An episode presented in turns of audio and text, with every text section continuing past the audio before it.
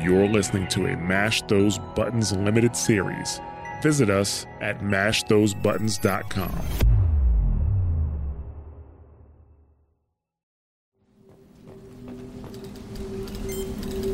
Professor Mordin Solus? Hmm. Don't recognize you from area. Too well armed to be refugees. No mercenary uniform. Quarantine still in effect. Here for something else? Vorcha? Crew to clean them out? Unlikely. Vorcha a symptom, not a cause. The plague. Investigating possible use as bioweapon. No, no, no. Too many guns. Not enough data, equipment. Soldiers, not scientists. Yes, yes. Hired guns. Maybe. Looking for someone. Yes, yes. But who? Someone important, valuable. Someone with secrets. Someone like me. Me. Looking for me. Why? Who are you? What do you want?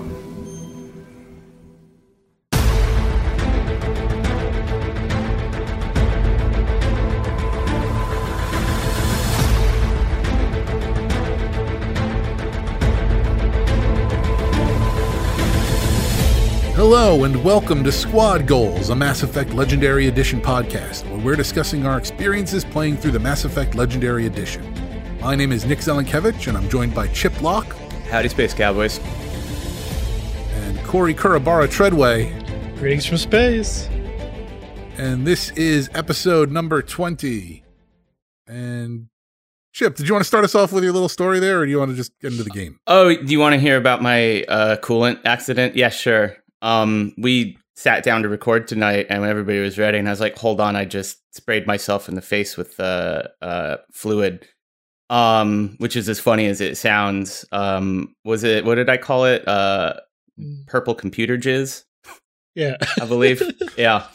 Um yeah, I I just I picked up I built my liquid cooled computer if you follow me on Twitter that was like a whole odyssey. Um and I just had crap on my desk and like I looked over and I saw this coolant bottle and I picked it up and I kind of looked at it and it just went it just squirted all over like my entire my entire office. So I had to um I had a little accident, had to get cleaned up.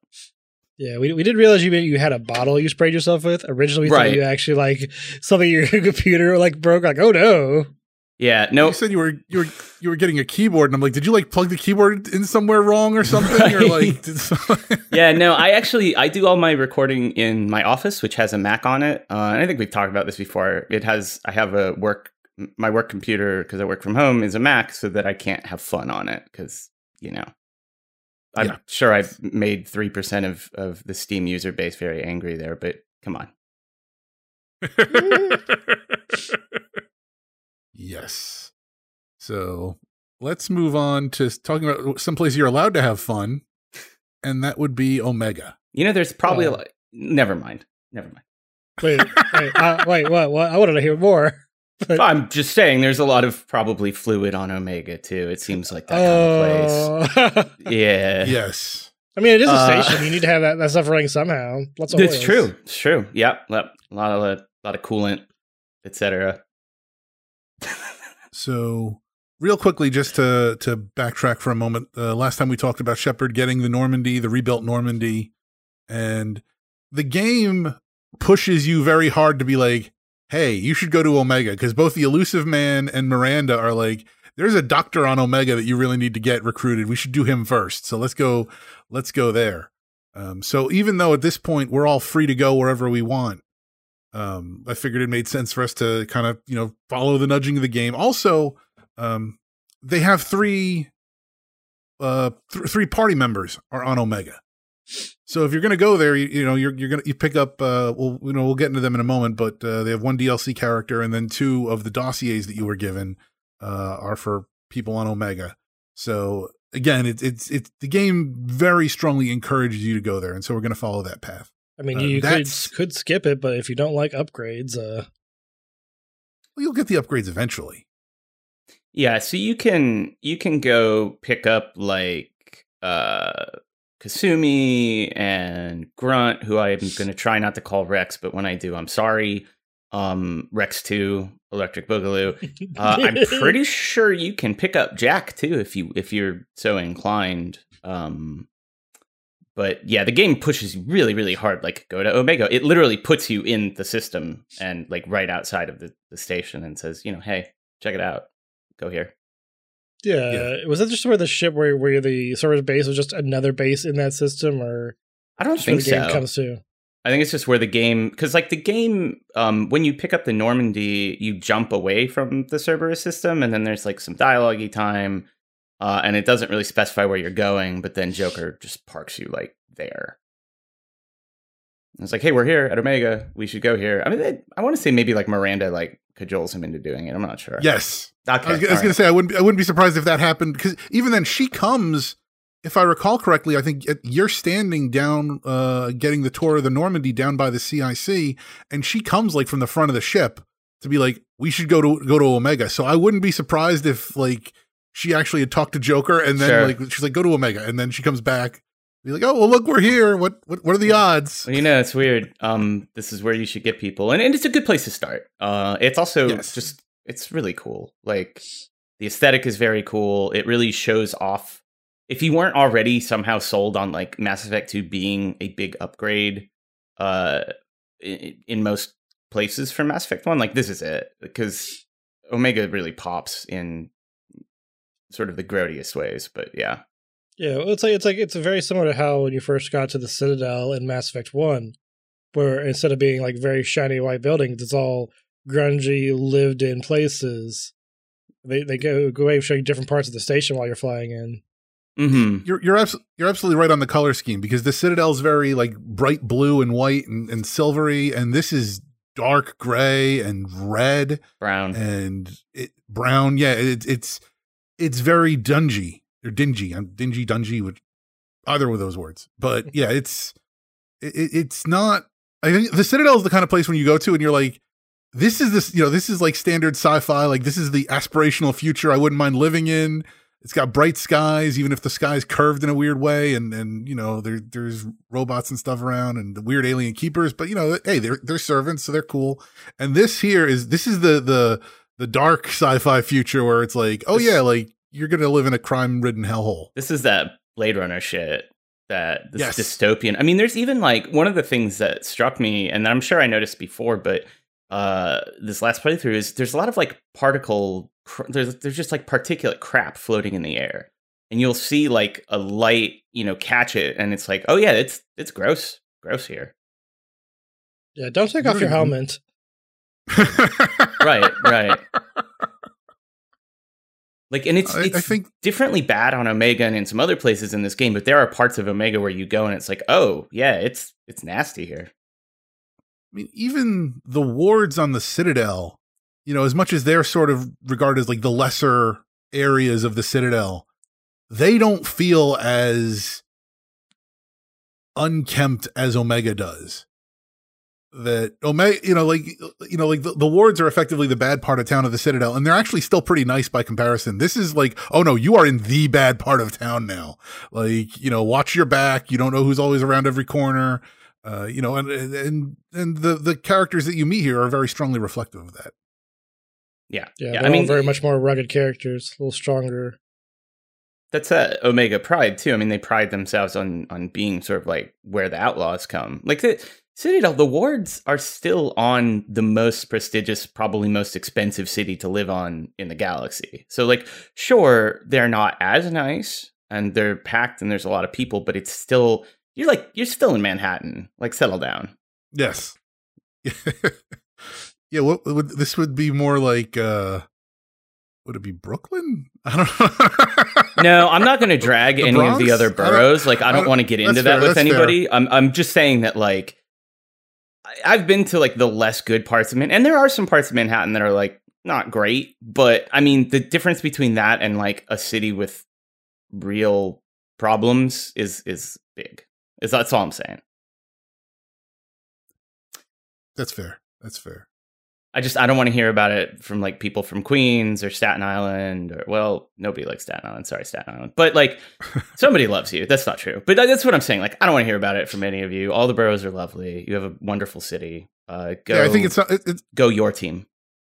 It's somewhere outside New York. yes yeah it is Yes. yeah which again not trying to put other places on blast but it is it's much more real it's the, let me put it this way the elevated standard of living in Omega is like living on the wards in the Citadel like that's like the good parts of Omega I would imagine and then it just gets rougher from then on out I almost I almost don't feel like there are. At least I don't feel like we see. Well, actually, no, that's not true. That's not true. I think we do. do. We do see some nicer parts. There's there's a, a character with a very nice apartment that we see Yes. much later on in the game when we come back, and we'll talk about that at that time. Yeah, and you gotta But, you uh, gotta figure Aria's living the life, right? Like as we talk That's to her. true. Yeah. So there's rich Let's- warlords. Let's let's go ahead. So the very first thing you do when you get to Omega, we'll talk about this real quickly before we do any recaps.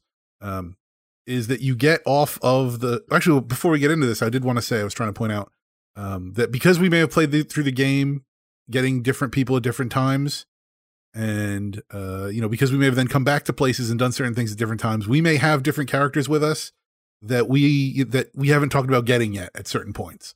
So just bear with us as when we do that because we'll get to the characters actually joining us when we get to them. But uh, in particular, later on, there's one interaction that uh, I know I'm going to talk about where I'm going to have Tali with me, even though we haven't talked about actually getting Tali into your party. Last time we talked about Tali, she was you know like Shepard, you're Cerberus. I'm going back to my people. So we'll you know just bear with us as we get through that. Um, we will pick up everybody as we go along, and it'll all make sense by the end. So that said, the first person that we pick up, you get like when you get to Omega, you just walk through the doors and he's just standing right there, like with his, with his bags ready to go. Yep. Yep. Oh, he's also beating the crap out of someone as well. yes, that is correct. Yeah. It's a good introduction. yeah. It really teaches you everything you need to know about Zaeed. Yes. So, and that's uh, Zaeed Massani. He's he's roughing up a prisoner at the entrance to Omega, and he has a, a, a bounty. He needs to turn the turn the guy in alive. Yeah, alive, not uninjured. Right. Exactly. Uh, and and so Zaeed is my boy. He is voiced by the late Robin Sachs. Um, I bring him everywhere, and it's not like I knew I was getting him first. Even if he wasn't on Omega, I would have gone to pick him up and then gone back to Omega. Uh, he's a mercenary. He looks like a mercenary. He looks like kind of the the the renegade Shepard, but without like the red underlay. Like he just has a he's got a face only a mother could love. And that's all. That's maybe. but he's got a ton he's got a ton of war stories. I mean, he's been a mercenary for who knows how long. It's, is it even clear how old he is? I mean, he's he's he's not a young he's not a spring chicken by any stretch of the imagination. I don't Uh, know how old he is. I've always wondered that because, like, part of it is like, does he just look that way? Like, he is he, you know, fifty, but he looks that way because he's been hard living, or is he like seventy? or I guess, or whatever the space tell. equivalent of that is, right? Like, because humans live to like one fifty, so is he like, uh, yeah? It's just hard to tell. and he's got that gruff voice, that rumble to it. Yes, it, like he's definitely. I don't know. It's weird to think as I'm saying this, like uh, you know, as I'm in my 40s, but I'm like he's definitely like 40 something at least. like I never actually considered like, oh, I'm roughly possibly Zaeed's age. That actually kind of throws me for. It's like, oh no. but uh, yeah, he's really fun, especially when you especially get on the the ship and start talking to him, because he he has a model ship of the one of the ships that he destroyed on his first mission. Oh, yeah. and I'm like, that's cool. see, I like that. I mean, it's a trophy. yeah, he he's got a ton of cool stuff that uh we will get to. But uh yeah, so we jo- so he joins us and then he tells us that he's got one outstanding mission.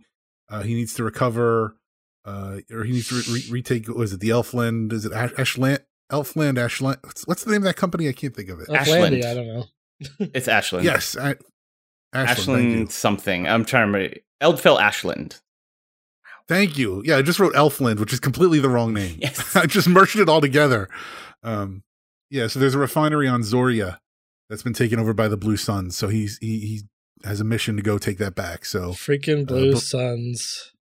yes, what would you know? I'm sure that's the last we'll hear of them being on Oh, yeah. Omega.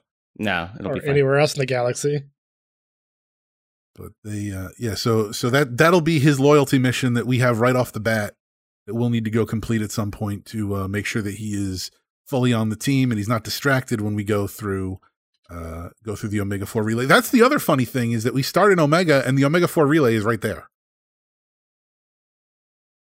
That that's You like can go die if you it, want. It almost yeah, exactly. You could just go and, and try it, like just Shepard and Miranda, Jacob, just you know, riding through on the brand new Normandy, you know, the, with with no upgrades, and uh, just watch it get blown up. I this is and I'm, I'm now I'm trying to think of this has been done in other games where the I mean well okay Breath of the Wild is a perfect example of this um where the game is like you can go if you want like we won't stop you but it will go poorly for you. Yeah, except in Breath of the Wild, you can at least win. You- true true. Yeah you can't win here for a bit but like it's still I, I like that i mean you can technically win in breath of the wild. Like the average you know the average player will not win yes Yeah, some people can. But like like the idea of it is hey here it is like you can go see it and see for yourself like what you're up against right away if you want. And i know i definitely did. I was like yeah i'll hit this relay. Who cares? I got 15 minutes to kill.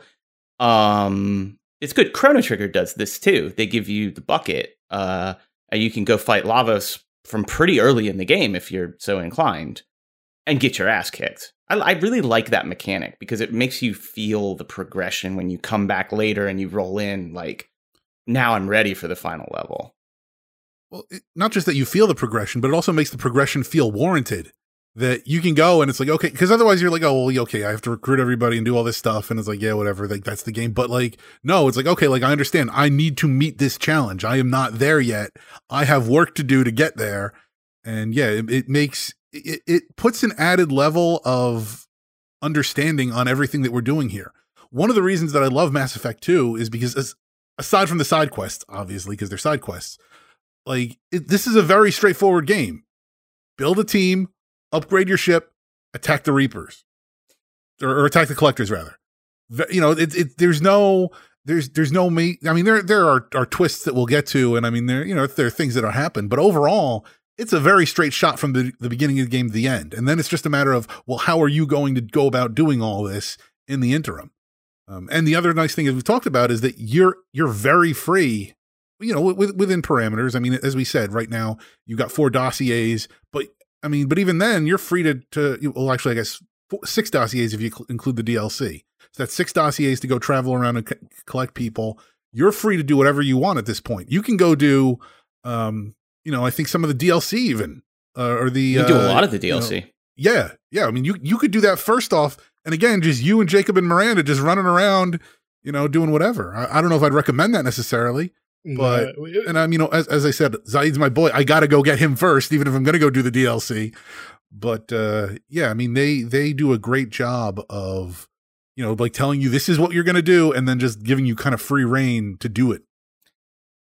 Yeah, the, the game has just several small bits to it. It has a really predictable gameplay loop too. It's like you go to a place, you do a mission, you know the mission is going to be somewhere between 20 and maybe 40 minutes except for like the really big DLC missions, but like, you know, they generally have like a specific size and a vibe to them. You hack with the same two hacking mini games, you have this like but all of the loops are tight and they feel really good and like the chunks of time that things take don't feel just about the right length where the longer missions they kind of ramp up the intensity and the tempo and then like the short like little planetary visit missions that you, know they're just single tight encounters. I uh, they just got all of that really right in this game. There's never a point i ever felt like where i was like i don't have anything to do or i don't know what to do because the game will always tell you like here's what you should be doing and then if you want to take a break from that you can go do all this other stuff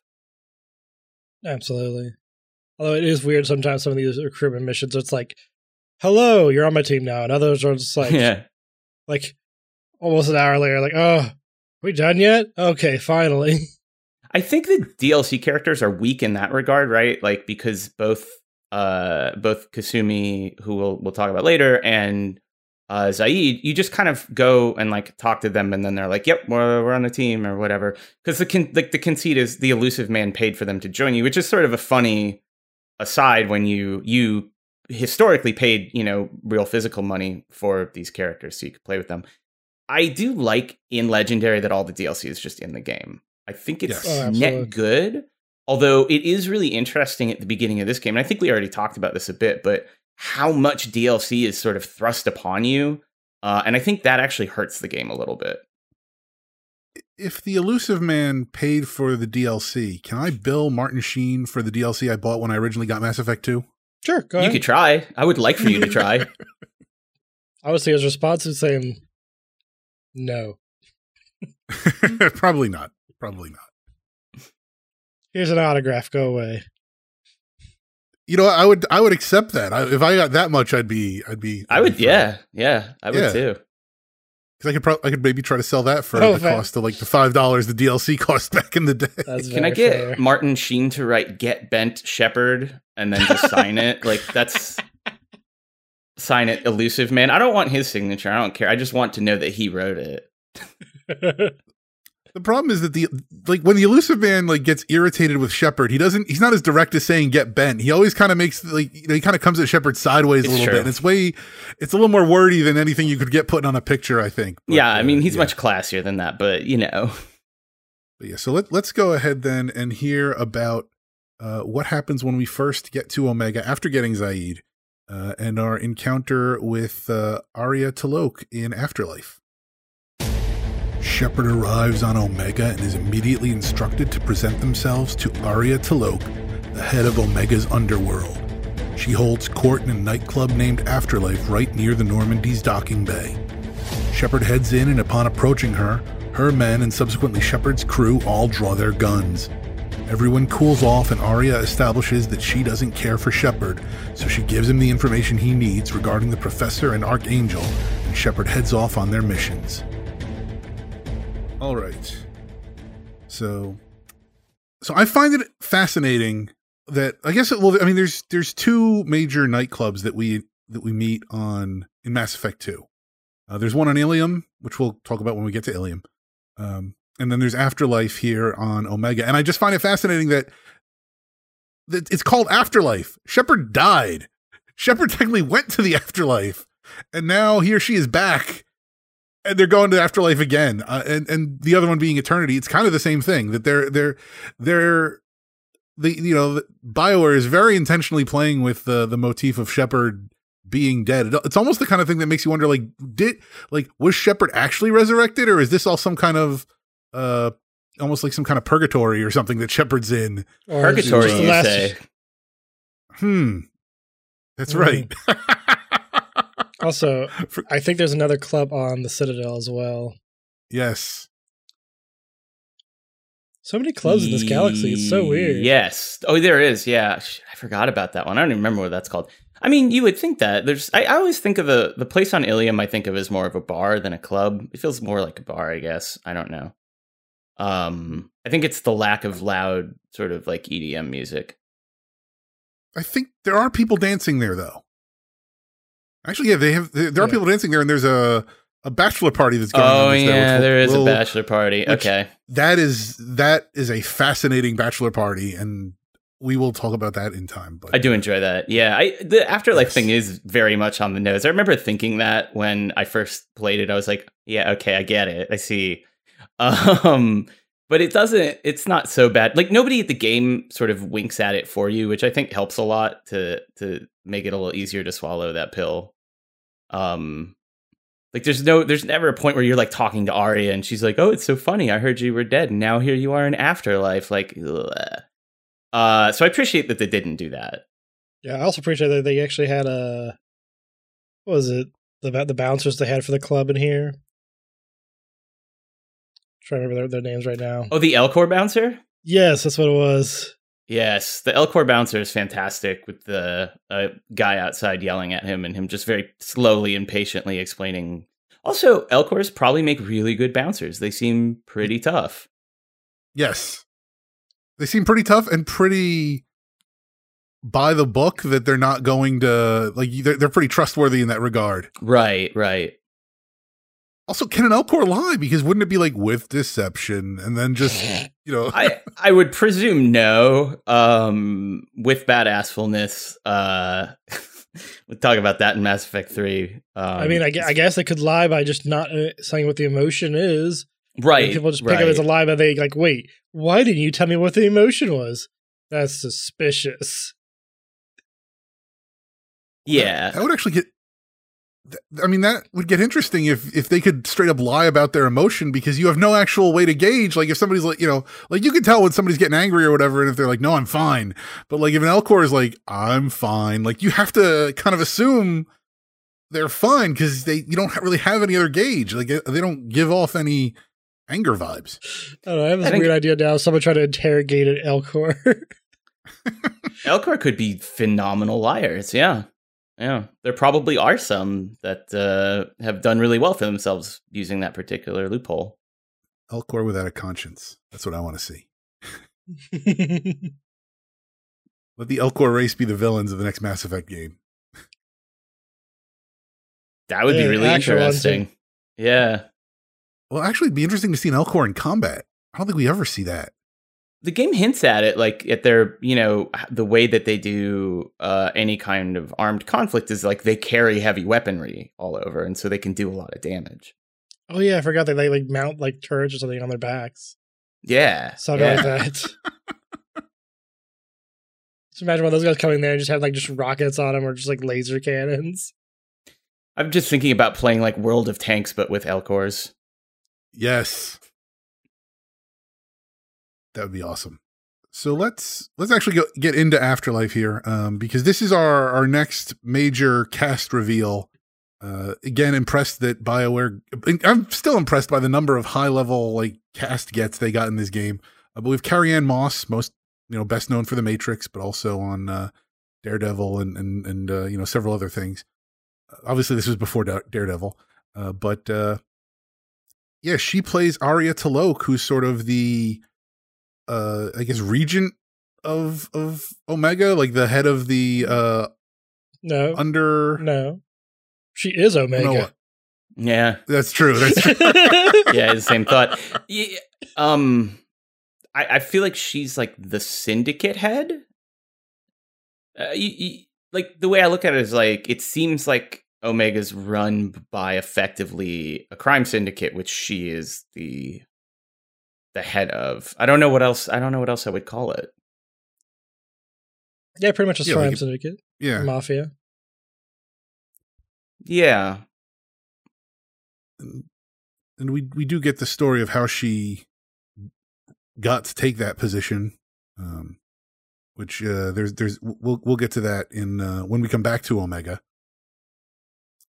But yeah, I have to, I have to say it's it's fascinating because like you know Shepard Shepard walks in there and like at first it's all everybody's little like whoa like you know tension and then Shepard's just like let's just talk. And everybody just sits down and, and, you know and they, they everybody puts their guns away. And then yeah you know and and Shepard even asks Aria like you know like like why why do you care about me or whatever? And she's almost like she's like I don't. I just I know you're here. I just want you know just stay out of my business. Don't mess things up. You know get what you need and get out of here. Um so it's a very it's a very transactional relationship uh and and you know that I think that's interesting too because being an Asari like you generally think of them as being very emotional like in a very emotional race. I mean they- you know they're sort of the the you know the, the the consorts of the universe as it were. And you know to see someone here who is very just strictly business strictly tactical has no interest in any sort of relationship with you whatsoever uh it's it's it's an interesting dichotomy to see sort of the range that uh, the asari can take Yeah, and just like like she only cares about making sure you're not messing with her shit. Because like the only rule is basically like as long as you don't fuck with her, she don't care.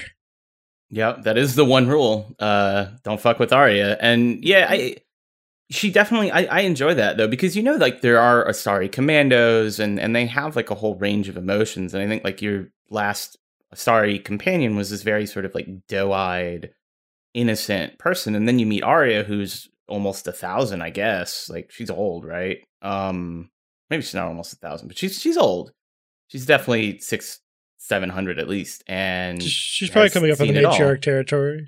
Right, yeah, and is is a hard ass. Is a no mm. nonsense hard ass like ruling as a dictator effectively. Yeah.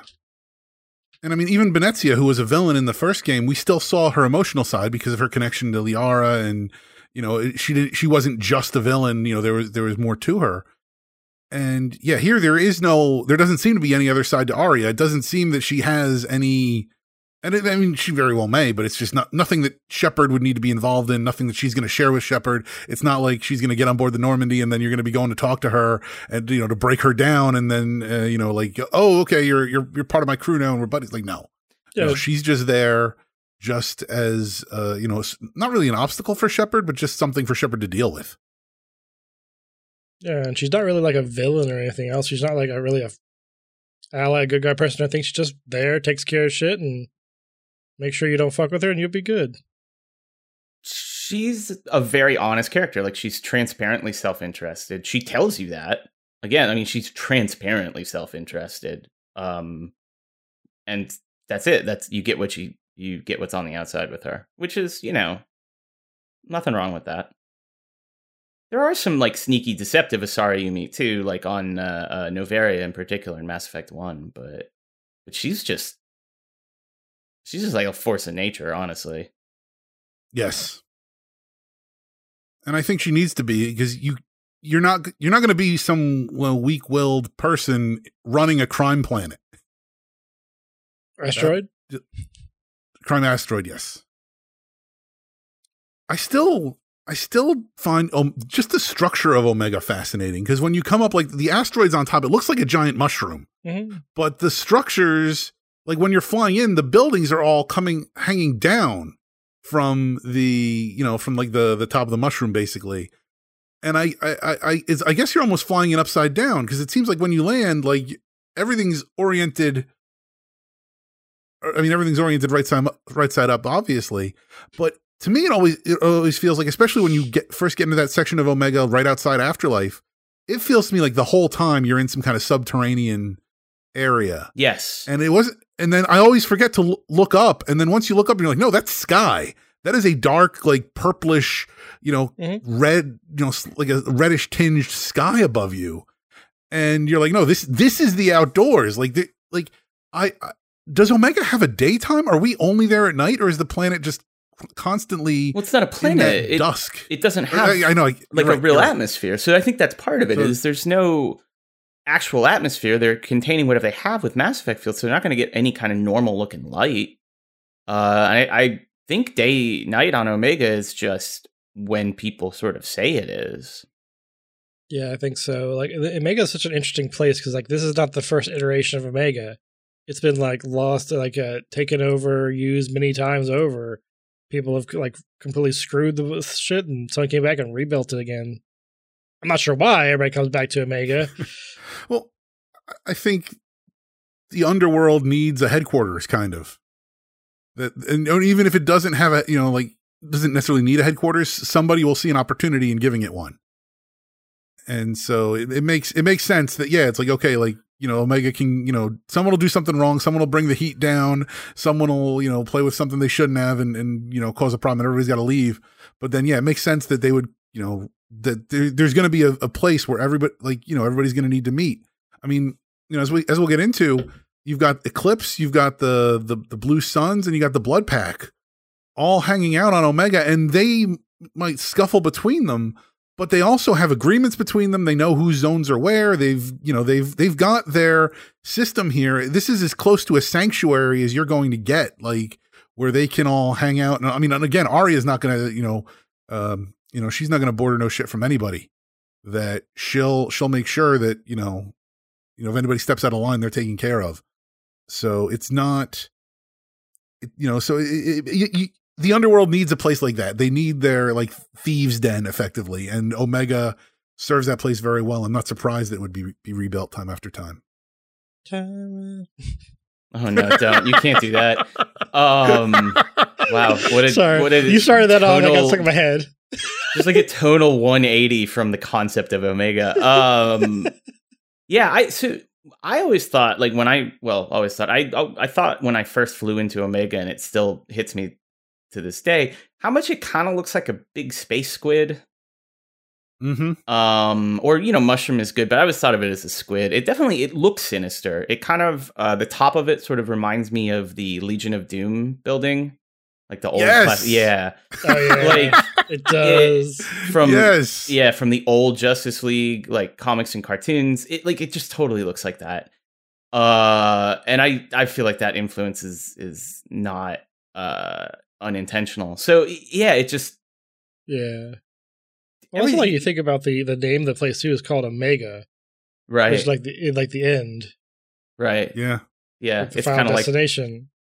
yeah the last the last shithole at the end of the galaxy or whatever uh where you can Mhm. stop in and hang out at a cool bar. Um i yeah I, I always forget to look up in omega. I just don't because it just it's very oppressive. You you come in and and obviously like in the docking area there's no sky but but there's nothing in there that invites you to look up. There's no architecture where you want to look up and see what it is. There's nothing in the sky. Like it is it's just yeah it's really dark. It's sort of dingy and just it's really just a well done atmosphere and environment Oh, and uh, basically double check some things on the uh the wiki real quick. They did base the Counts of Omega on a mushroom cloud from like an Okay. atomic explosion. That's literally what they based it off of. okay i'm sticking with squid It all works. Yeah, and they and they also said the writer they pulled the inspiration from this from this from Mos Eisley Cantina from Star Wars. Yes. Yeah. Makes sense. yeah wretched hive of scum and villainy that it is Yeah, I don't know why I didn't even pick up on that. That makes a lot of sense. Well, the problem is that they do allow droids in. Oh, that's fair. Well, do they? They uh, I, Actually, they, I don't. Actually, I know. Probably not. There's no Geth. There's no. uh no no, well, security they do have. mechs. Me- they do have. They do have. Well, the security mechs are down in the lower levels. it's true yeah yeah yeah, I don't remember Not, saying not, not in Afterlife. Yeah. No. You get the Elcor yelling. You know, we don't serve your kind here. Uh, but yeah, so so Shepard meets with Aria and he gets the information uh, that uh, bas- you know a little bit of information about uh, Mordin, a little bit of information about Archangel, and that's pretty much it. There's really nothing else there in that transaction. not too much. So yeah, so let's go ahead and let's hear what happens when Shepard heads down into the uh, lower levels to meet Mordin Solus. Shepard is granted access to the quarantine district, where a plague has been ravaging the alien species. Humans and Vorcha are immune, however, which is causing tension amongst the races. Shepard and team fight through some Blue Sun mercenaries and quarantine guards. Shepard also finds a dying Batarian on the street who can either be helped or left for dead. As Shepard proceeds, the Blue Suns are replaced by the Vorcha, whose immunity has allowed them to claim Blue Sun's territory. Finally, Shepard arrives at the clinic, where Professor Mordin Solus awaits. Before Mordin will join Shepard's mission, he needs to cure the plague. He sends Shepard, with the cure, to turn the ventilation fans on so that the cure can be dispersed through the vents. Along the way, Shepard finds Mordin's missing assistant Daniel being accosted by some Batarians, and Shepard is free to intervene. Shepard fights through throngs of Vorcha and Krogan before turning on the fans and dispersing the cure, thus ridding Omega of the plague and freeing Mordin to join the crew on the Normandy. All right. So, let me ask you guys living in a pandemic, how did this section of the game hit you now as opposed to 10 years ago? real different Real really different. different. I, I mean, think like, hold on a minute, because like this plague is like it was like it's only like a couple weeks old, and I don't know. I feel like they're still doing better uh, quarantine than has been over here. Maybe. we had When you some good quarantine for a little while i felt like and then everybody just kind of gave up when you go down into the, the the lower areas there and there's just that ambient coughing and hacking in the background and it's relentless. Like my stomach was turning because i'm like this you know i mean i've been i've been lucky where i am you know i haven't you know I mean obviously you guys know i've been you know been sick in the last few months but it's just been the common cold. Nothing you know n- nothing major but you know i mean you hear the stories about some of like the icus and whatnot and it's just it it, was it, it was a, it was just uh, disquieting just you know stomach churning a little bit to just to go through that and be like okay like and especially too like there's the one Batarian you meet like because there are there's that's the other thing too is like there's a number of aliens who some of them are straight up dead and some of them are clearly on their way to being dead, just laying in the alleys and the corners. Uh, you know, there's one Batarian that you talk to and you try to get him to be like, hey man, you should go to Mordin because I'm sure he can take care of you. And, you know, and even then they're like, no, I don't want, you know, like they're, they're resisting their best option because they don't trust it. It's Yeah. Yeah. He does not trust the medical. He bred his buddy on Spacebook said, you know, that- they should be getting Vorcha medicine and like that'll make him well. And so he's like, I don't trust you, you humans and Salarians. Like, all right, dude. yeah, Yeah, because it's, uh, a plague that only yeah. that doesn't specifically hit humans, which is very weird. yes, you, yeah, you find out the Vorcha can't get sick because they're unable to get disease. and like, that seems nice, kind of physio- physiology, not to be able to get diseases. yeah. That seems convenient. If it, it's funny because like if the Vorcha were just not stupid, like it seems like they have a lot of genetic advantages. Um, yeah, it was the yeah being in here. it- disquieting is a really good word because there were definitely parts where I just kind of stopped and was like, "Oh God, this is yikes." Okay, Yeah, like the, did you you guys found the Turian who was just locked into his into his uh, Uh-huh. just into like a cargo thing with his with the his diary, yeah, yeah, the audio Mhm. diary where he's like, "Oh, we're not sick. This is stupid," and he's like, "Well, my buddy's sick, but I'm good." And then at the end, he's like, "Well, I'm gonna die here," and it's just like, "Oh, jeez, dude." That's Well, you also just see terrible. their you just see their bodies just laying there, like they just got left. Right, yeah, yeah. I mean, the whole it's just like it's a rough scene. it's and I mean I know like th- you know like Bioware when they're writing this they're pulling from the stories of you know like the 1917 flu pandemic and you know other other pandemics throughout history but still it's it, it you know it, it it's just ugh. there's no words for it it's just it's yeah It's, it's, really grim. This whole game is really grim. Like the I feel like the tone of Mass Effect 1 to Mass Effect 2 like it does change and 2 is a lot more grim and sort of uh I don't know, gritty is such a lazy word, but um it's the dirtier game. Like it just shows you much worse parts of the galaxy. And I think the jump in like fidelity and detail helps really convey that message. well also you know like you're in the terminus systems now so this is the grittier part of the galaxy This is the, So, the, you frontier, know, the where's the fr- the- frontier. Yeah, like you know, the the first game you're hitting some of the more civilized places, some of the places that have been inhabited longer.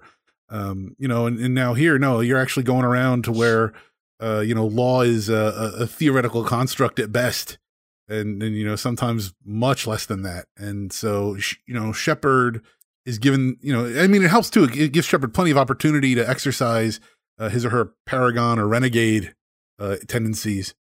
But yeah, they they they make no qualms about you know throwing throwing moral quandaries at Shepard. You know, the, in the first game, I, I think they were still figuring out things they could play with, and now here they've really like okay, like we we we kind of under you know we understand the the the, the Paragon Renegade dynamic. Let's really kind of throw some stuff at Shepard to play with that. Uh, it's yeah, Yeah. it, it it it is grim. What did you guys do with those uh those gentlemen who were partaking with the late that late Oh, the stuff? Yeah. I ran those fools off. yeah I I, was- told them that they, they changed their, their line of work. Yeah, yeah. Um, I was very mean to them. Um, I was also mean to the Batarian, the sick Batarian, but I did uh, yell at him to go to Mordin's because I was like, well, you shouldn't die because you're an idiot. Um, or you're misinformed. He, he might not be an idiot. He might just be, you know, misinformed. But uh, and then there was he he also didn't look like he was like v- that well off, so trying to do the best, seeing humans aren't getting sick, and then your buddy's like, "You shouldn't trust it." It's like I, I don't know, I'm I'm dying. I don't. I want to try something, but don't take something that's going to just instantly kill me either. So you know, right. Uh, there was a third morality. Oh, it was the couple in the apartment uh, who yes, weren't sure what to do.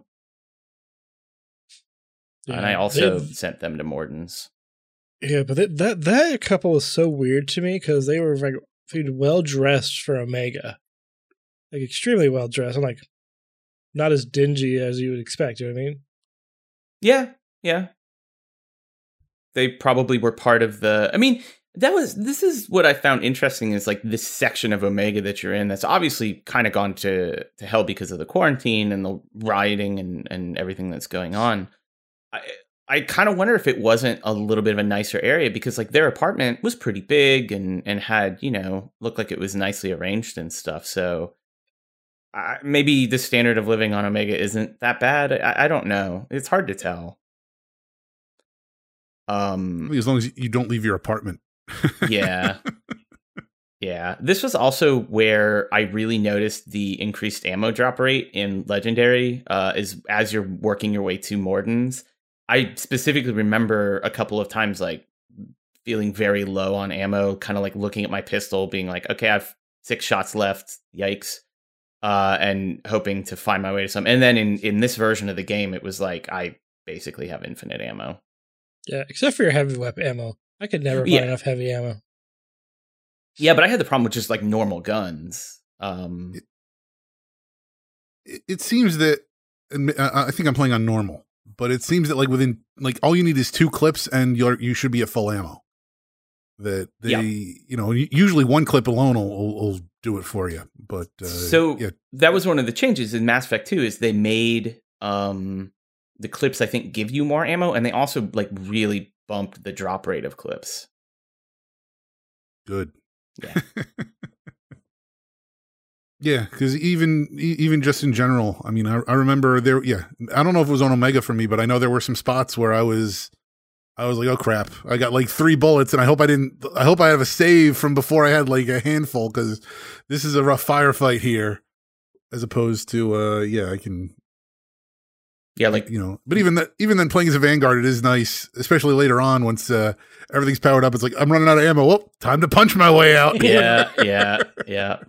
Yeah, unlike me, I'm an engi- I'm engineering, so I just like sit behind there and have my drone go and annoy everybody until it dies.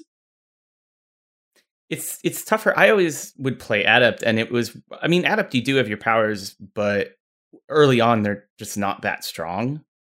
So you like throwing people five times to drop them eventually it sucks. Um Yeah, I have the issue where my only my only guns I have are the heavy weapons and pistols.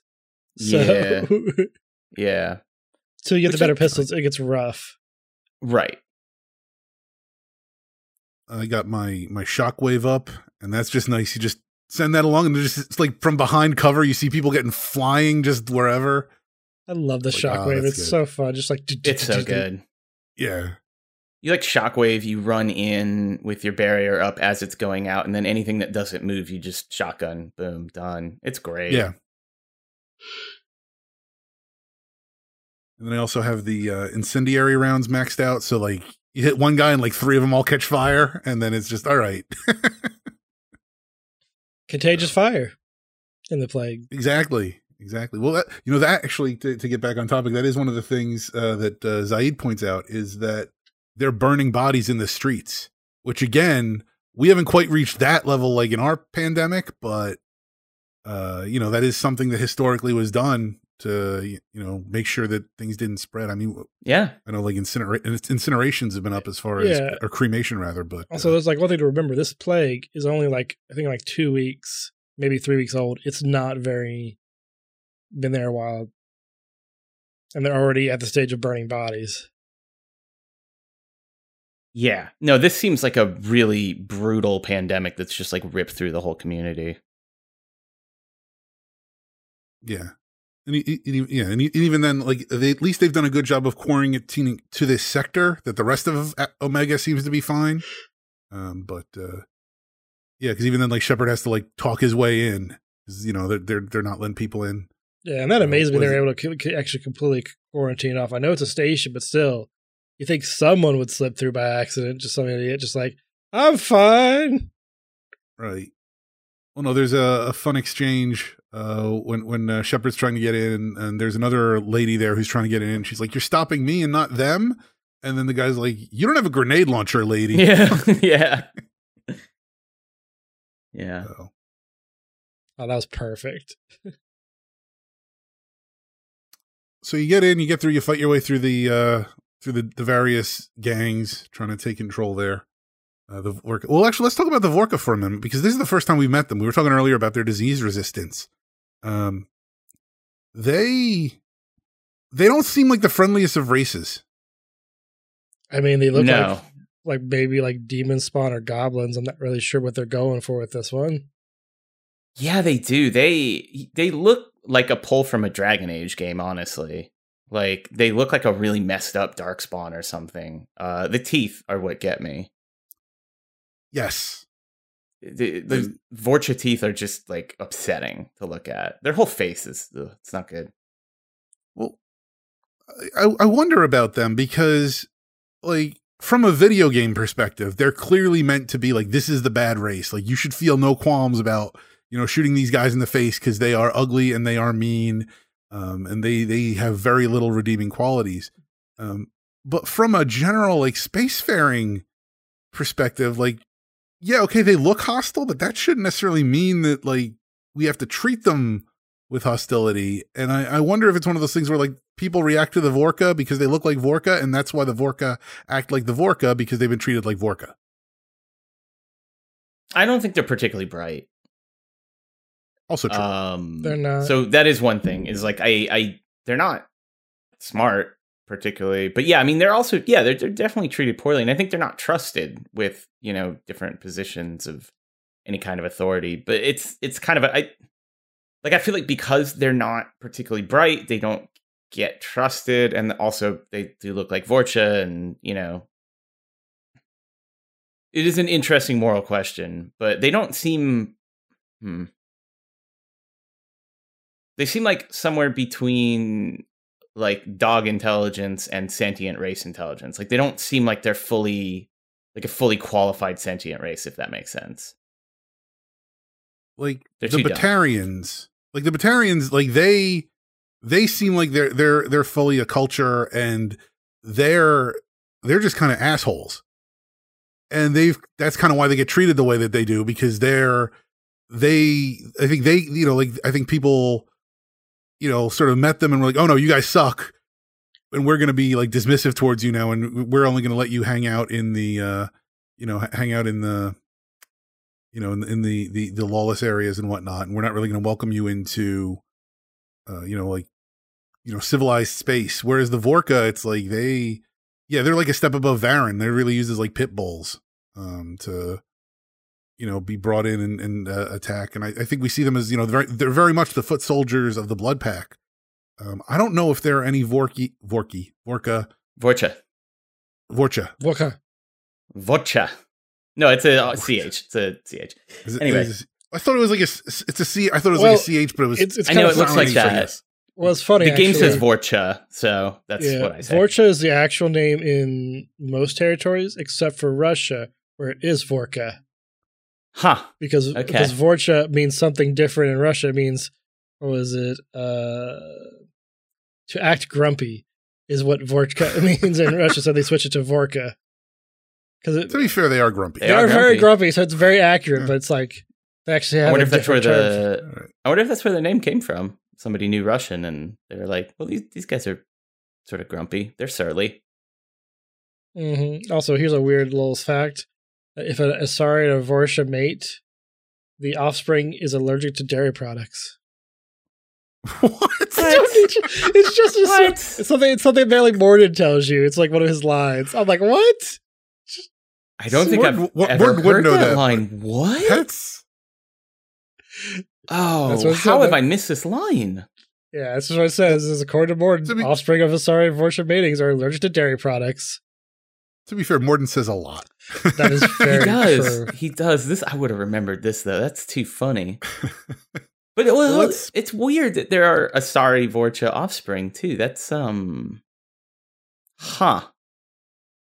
Well, they, they can mate with anything, so it's not like too weird. But Sure. Yeah, uh, different strokes for different folks, I guess. just that's a lot of teeth to get past but yes yeah, some people have interesting Yeah. fetishes, you know. that's True, yeah, that's yeah, true. yeah. Moving on. moving on well speaking of Mordin Uh, as we uh, were uh. let's uh There's one more thing. All the Vorcha are voiced by Mark Meer, the one who does who voices Commander Shepard. really Yeah. Ah, I should have noticed that. I'm not surprised. They, you know, you were saying that they're a bit like goblin esque. They strike me as a bit of uh, almost like bug like. Yeah. And there's, uh, you know, like th- there are some like praying mantis type races in games. I'm, I'm still thinking of like Zorak from uh, Space yeah. Ghost Coast to Coast. Yeah. and there's a little bit of like that voice quality to them. So. I'm impressed that Mark Meer was doing that. That's a tough. I'm not gonna try and pull that voice. That's hard. That hurt your voice. Oh, yeah. Hurt your vocal cords. That's why he's a professional. Leave leave that to the professionals. Seriously, stunt voices. But, but yeah, so let's let's go ahead then. Let's get into when we actually meet Mordin, and uh you know he's he's one of the more fascinating characters that you you you get as you go along. I mean, all, well, to be fair, all the characters are fascinating. I mean, they all have their developed backstories and whatnot, but Mordin is he he he seems like he's just like oh some smart guy, but then it's like oh no, you find out like he was part of the Salarian Special Forces at some point, and he's clearly adept with a gun, and I don't just mean that because like everybody in Shepard's crew is adept with a gun. Um, Well, but you know, like when they when they first get over to meet Mordin, it's like Puro didn't really suspect him of being like, "Are you sure we can trust this doctor?" The Blue Suns just went to go attack him, and he just shot all of them and hung their bodies up for as a warning. Not typical Yes. scientist stuff. I was like, this guy sounds rad. We should hang out with him. Well, th- that's some like heart of darkness, like you know, like Mordin's down in in in the savage lands here, and he's he's doing what he needs to do, imposing his own little order to to keep the uh to keep to you know to keep the wild ones at bay. That's it's yeah, that that's very he's he is like practical to the extreme, like super pragmatic. But not in an annoying way, which is interesting because like there's some people like who are like that in, in games. It's just like, can you be quiet? You're just kind of ruining the fun. No, he well, he's annoying, but in a fun way. Yeah, yeah. He's a very fun character. I love the stuff like. Uh, I don't know how much we want to talk about Mordin yet. Are we going to save some of the, the more cool stuff for later? Because he's got some fun dialogue. Oh, He does, yeah, yeah. But yeah, he he intros himself pretty pretty plainly, or like the environment introduces him, um, and he's he's really interesting. He's one of my favorite characters in Mass Effect too. Yeah, because you, you think you're just going to meet a doctor, and it's like, no, he is so much more than a doctor. And uh, even then, like that, like you, you meet him, and he just he just starts going off. He just starts rambling like he has, you know, like like you know, he, he he- his. You know, he's clearly thinking a mile a minute. His, I mean, his mind just works that fast because that's he, he is a genius, Mhm. and he is no he has no filter. Well, And it's part of him being a genius, and also he is a Salarian, where they they operate their brains operate twice as fast because of their their lifespans of being only like thirty years. So they do things quick. But it's also really nice to see a get a Salarian because like it was I found it was really weird the first game where you had two of the council races on there, a Turian and a Asari, but not a, a Salarian. Like, why'd they get left out? Are they weak? Meet Mordin? Nope, they are not weak. No. No, he he I almost feel like if, if like if you put all the characters, all all 12 characters that you can get in Mass Effect into like a battle royale situation. Like Mordin's one I would give some of the better odds to. He's a, he's a pretty safe bet. If, if he's he's not I mean he's not going to get caught off guard. He's he, he he you know he's he's he'll plan his attack. He'll make sure he's d- defended. I mean you, you might think he would be easy cuz oh, he doesn't have any biotic powers. He's just it really his only his only ability is his brain. Uh, but he's, I guess he's kind of like Batman in that regard. Like, the Salarian Batman. a little bit, a little bit. Now I'm trying to think how would a battle like 'cause, yeah, I mean the thing is like the dossiers that Shepard gets, some of them are serious heavy hitters. So that would be a fast. that- We don't have to talk about that later when we have more of the characters established. Mhm. I don't know how that would go. That would be wild. That'd be a fun game. That would be a fun shooter. Uh, It's just battle royale, like like a character based shooter. Yeah. Yeah. Yeah, that's what you need to do, Bioware. Take the characters and make like an Overwatch clone. Right. Yeah. Well, they could make an Apex clone too. Same difference. I mean, Apex is in house. Just reskin it. Come on. How hard could it be? Yeah, that's It true. is, that's it is true. his house. they got nothing so to do. the one so the the one uh, little su- side quest that you get with Mordin is that his assistant Daniel went out to help some people and hasn't come back. How did that go for you guys when you go back out and you encounter you, you find Daniel and he's he's being held at gunpoint with some uh, Batarian raiders? This is one of my favorite good applications of Renegade. Is I rolled in and shot the dude in the head and told Daniel, "You're an idiot. Get out of here." Uh, and it was all Renegade points, and it felt good to do. And funny thing is, if you try and Paragon your way through it, I'm pretty sure you still have to fight those dudes. So yeah, you do. Uh, you could try to talk them out, but it still ends in a fight. it saved me time and trouble, and it was a badass thing to do. And those guys had it coming. So I, I don't know. I, I really enjoyed just popping in, like walking in and popping the dude. uh, what about you, Nick? What, or what about you, Kuro? What'd you do? Yeah, I just when I rolled in, I just remember just uh trying to diffuse the situation, and so like they they're all suspicious that uh, Daniel like it's a human. You must be the one causing everything. It's like, no, I really just want to help. Don't believe you. Gonna shoot you. But it still kind of reminds me kind of a little bit of stuff going on like currently, where people not really trusting people trying to do the cure. Like, no, you're you're the actual one causing it. It must be you. Like, no, I actually do want to help. So if you choose the Paragon option, Daniel lives, right? Yeah, Daniel lives. Okay. Yeah. Because I I don't remember if I couldn't choose them or if I was just being stubborn, but I went with the I'm not choosing the Paragon option. I'm not choosing the Renegade option. I'm just going to be like, okay, everybody calm down and put the guns down. And they're just like, screw you, you know, screw you, guy with a gun. And then they pop Daniel in the head and then you got fall into a firefight. I So, uh, didn't know Daniel could die in this. Oh. yes. Yeah. Oh, yes. He, he did not make it. He lives through the Renegade option too, because you just shoot the hostage taker straight in the dome, and Daniel like escapes. So, oops. Huh. Whoops. What does Mordin say about that? Like, is Mordin just like, oh, these things happen, or A little bit. I mean, he's a little, he's a little bit sad because like Daniel had potential, but he's like, well, Daniel was stupid and Daniel shouldn't have gone out. yeah, That's very Mordin I mean, like sadly. he's But not it's wrong. so weird. Like, because I remember like normal playthrough, Daniel lives, takes great like uh takes great care of the clinic and everything. Yep. So who runs the clinic now? Is it just abandoned? I mean, there were other people working there. I assume he hands Yeah. it off to some other person. the the other thing about Mordin's response is that he's he's sad and pragmatic, but he's also very violent, and he gets very like, yeah, we will, you know, the, those Batarians will get what's coming to them. Like he, Mordin's Mordin's Mordin definitely would choose the renegade option For sure. Yeah. Yeah. Yeah.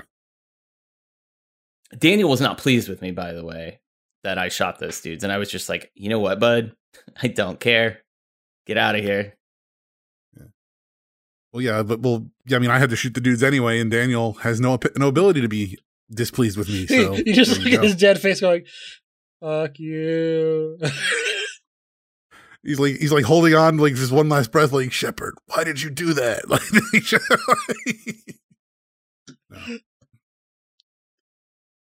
no. Yeah, but that's that, that's where uh like there's a few times where if you don't cho- if you can't choose the Paragon Paragon or Renegade options or you don't choose the Paragon Renegade options, Shepard comes across as very like middle school assistant principal authority where he's just yelling like okay you put those guns down. You know you you know you sit there and listen. And then like nobody has any respect for him. Like and it's and maybe i'm just saying this because as the parent of a two-year-old and a five-year-old right now i often get lots of you know people not listening to me when they should. But it's yeah it, like shepard just comes across very ineffectual unless you can play the the paragon or the renegade. Like i mean the renegade stuff is usually you don't even give it a chance. You're just shepard's Right. just gonna shoot shoot first ask questions later the Precisely. paragon stuff is where where shepard is you know um it's like the what is it it's like the scene in uh, pulp fiction when uh when samuel L. jackson talks down Uh, the uh, he was it Tim Roth and, and his girlfriend holding Mhm. up the, Yeah. the restaurant. Like that is Samuel L. Jackson playing like his Paragon options the whole way through, and it's all working out. And then you know, like if he didn't, if he couldn't do that, like the whole thing ends in a bloodbath because it's just you know shoot all shooting the other way. So I thought it was interesting when you when I went in to uh, turn on the fans for the ventilation system. Uh, there was one point where I, I came around behind a, behind a charging Krogan, Oop. and there were some I think Vorcha with rockets Uh. shooting from somewhere, and so the Vorchas were trying to shoot the rockets at me, but they missed and they hit the Krogan. Oh, that's fantastic. I, I did have that. That's awesome. Also, That's this like must like a really bad planning right there. The Vorch should like we must stop you from from uh, curing the plague by turning off the oxygen the the oxygen there. I'm like, don't you need to breathe too? How is your plan going to work? You guys don't see a lot of you guys wearing spacesuits or anything, and a lot of the other blue suns and humans like they're wearing suits. They're fine. It's like a really bad plan. They might not need oxygen necessarily. Maybe they need you know there's some other chemical in the atmosphere that might naturally be present that they don't need the oxygen fans on, or I don't know, maybe or just maybe just turning the oxygen off. They don't need to breathe. They can speak, but just don't need to breathe. Yeah, that I don't is know, really don't- maybe they confusing. The whole plan seems stupid and ill thought out. Yeah, I wasn't sure just because the Vorcha are idiots is why it's a stupid plan. I think they're going to die in this plan, but whoever is telling them to do it doesn't care. That's fair. That makes sense. Checks out. All right. So then, uh, so then, the last thing is after you get Mordin, uh, you return to, uh, you return to the no- Normandy just to get Nor- Mordin situated. Uh, so you know, Mordin gets his lab. That's when you get the uh, the upgrades option on the Normandy. Start And, burning uh, those resources. Yeah, Yeah. I, I've. And- I do want to say I wish we had this fans that could translate the cu- cures to all the diseases. That'd be nice. Don't need a shot. Just give everybody the cure. Yeah. Yeah. Some people would probably put on breathing masks to prevent receiving it. Or is that how you get rid of mask up? Just tell them they're going to get actually cured if they don't. They're- they're- Yeah. they're, they're supposed to. They're supposed to be putting the cure in, in uh, the vaccine in the salad dressing. I thought that was a thing. That's what Oh, I'm yeah, saying. of is, course, it's is just say, oh, we've aerosolized the vaccine. It's in the air now, and watch that like flip real hard. It could work. I believe in it. That's what I'm gonna say next time. If this ever occurs to me, it's like I don't do this. Blah blah. blah. Oh, you know they put that in the air now. Like you have to breathe it in, and just see watch watch the wheels turn. It's in the water. It's like fluoride. Anyway, yeah, this one hit Hmm. different. Very different. I mean, well, there there are a few things that hit different. I think just you know, ten years having passed, you know, being a little bit older, you know, the world having changed a little bit in some ways. Some some of the the quests, you know, uh, you know, do, do do feel a little bit off. But I mean, this one really, it's, I, I, I yeah, it's it's. I mean, like, yeah, like they're, you know, like I, when I finish my play sessions, I would kind of sit there and just have to like decompress for a moment and be like, okay, like, you know, you're you're you're moving from one one you know weird situation to another, but you know that's that's what it is. But yeah, but it is good to have Mordin on the crew. Um, one last interesting thing is that uh, when Mordin does come aboard, his thoughts on EDI, uh, that he says that he thinks Cerberus must be desperate to be working with an AI like that, and I think he's right. Is that Cerberus knows? I mean, the stakes of the collectors, and more so, what's beyond the collectors. The stakes are the you know salvate you know salvation of the galaxy. There's no you know this isn't the kind of fight where you leave something off the table for whatever reason. And, and Cerberus is certainly um, you know certainly has some special options available to them on that table. So yeah, it makes sense that they would be uh, they would have introduced EDI the way they did. Yeah. So, No, it's Yeah. still find it very interesting the way they've they they show you how uh, dangerous AI are in the Mass Effect universe. Like in most Star Wars, you would you wouldn't think anything about it. You you'd be like, it's AI, yeah, it's whatever, it'll be fine. You have to like they drill your head. AI are, are bad. You don't you can't trust them. Yeah, I think too it shows like the gravity of breaking the law against AIs is like people take this very, very seriously. And so if Cerberus were found to have an AI, like the blowback would be more than they could withstand. Like they've gotten away with a lot, but this is one they're not going to get away with. It's fair, but but Moore did really think be like too worried about the AI. Like as a, as I feel like someone who was like a scientist would know about it would be as worried. She was like, ah, it's an AI. Okay, eh, desperate. And then one final note is that when you do return back onto Omega, uh, EDI reports that the plague is now gone and that the Blue Suns are back in charge in that territory, as that was their territory uh, before the plague all started. Man, that's a good cure. Only takes less than a day to cure everybody. It's very convenient.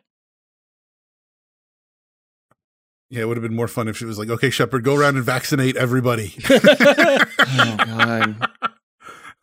They set up uh, some lines and some clinics. Like, Yeah. There's like a Posted up. resource management like mobile sim game or something that you play to do that.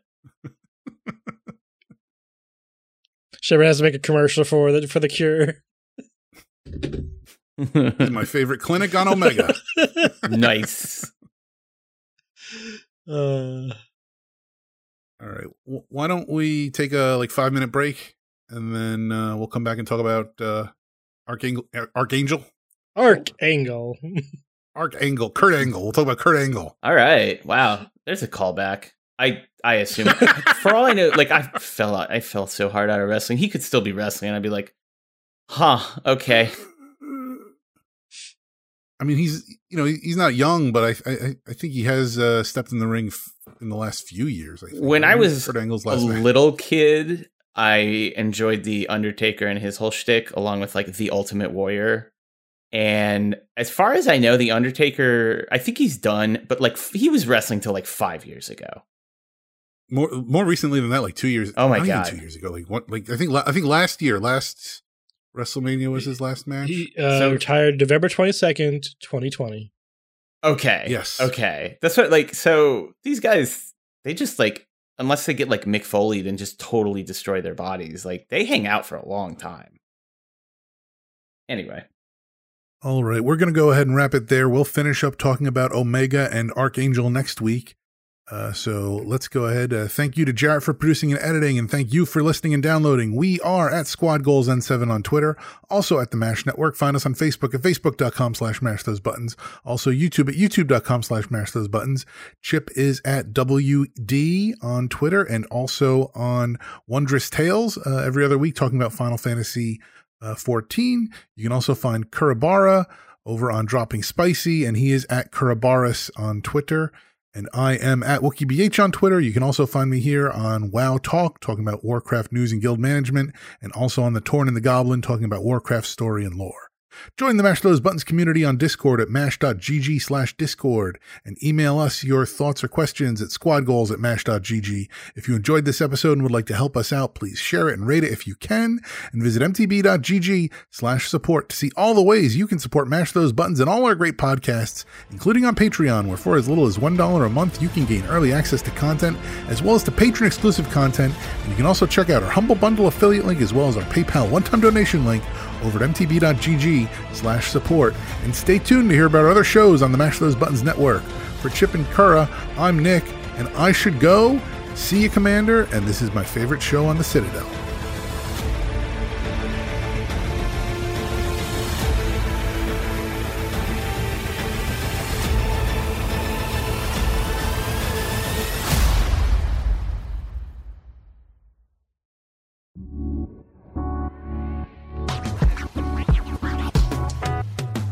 Thanks for listening to a Mash Those Buttons production. If you enjoyed the show, you should check out mashthosebuttons.com and see if any of our other shows might interest you. All of our shows are available on your podcast platform of choice like Apple Podcasts, Google Podcasts, Spotify, and more. If you enjoy our content, you can help support Mash Those Buttons by becoming a patron at patreon.com slash mash those buttons, where you can receive Patreon bonuses for as little as $1 a month. You can connect with Mash Those Buttons at twitter.com slash the Mash Network, facebook.com slash mash those buttons, or join our Discord at mash.gg slash discord.